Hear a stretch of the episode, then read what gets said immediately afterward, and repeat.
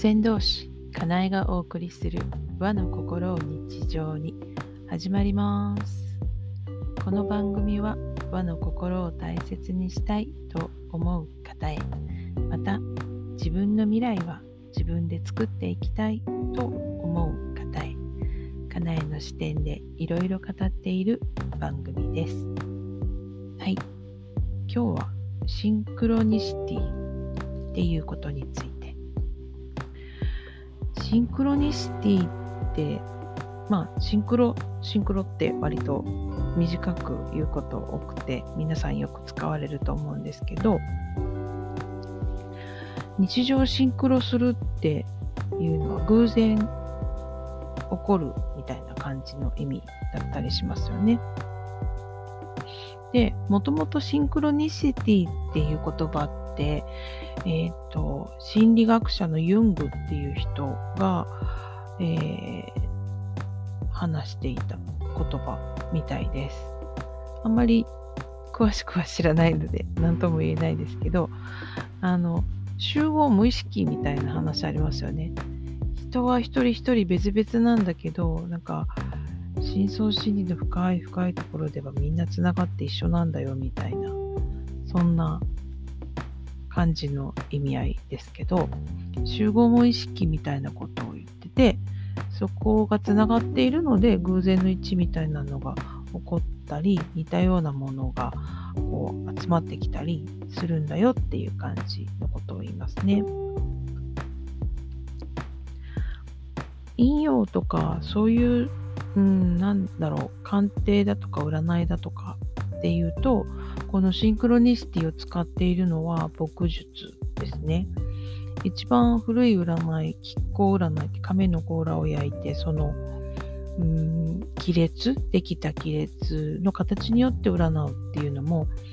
その時に何かをする、そして占うっていう意味ではシンクロニシティに当たるんですよね。牧術ね。カードとかもそうですよね。そういうのにシンクロニシティ出てきますよね。で、この間17日の日に少しお話ししたんですけど、この、えー、阪神大震災の起こった5時46分。その瞬間に、なんか私意識がスッと落ちるような感じで、コトンと目を閉じて、こう、頭の中が無になった感覚があったんですね。これもシンクロニシティなんだろうな。多分、日本中で祈りっていうのが起こった黙祷の瞬間だったのでね祈りが起こったっていうところで私はなんか47分だと勘違いしててあれ？46分なのになんか変って思ってたんですよだからその体感の方が正しかったですね祈りのパワーに私も祈りに引き込まれたっていう感じでしたそして今日は今朝のルーン引く直前に自分自身何が必要かなって自分に問いかけたんですよ。そしたら頭の中で平常心っていう言葉が出てきて平常心かって思いながらルーンの袋からルーンを一つ取り出すとイスっていうルーンでした。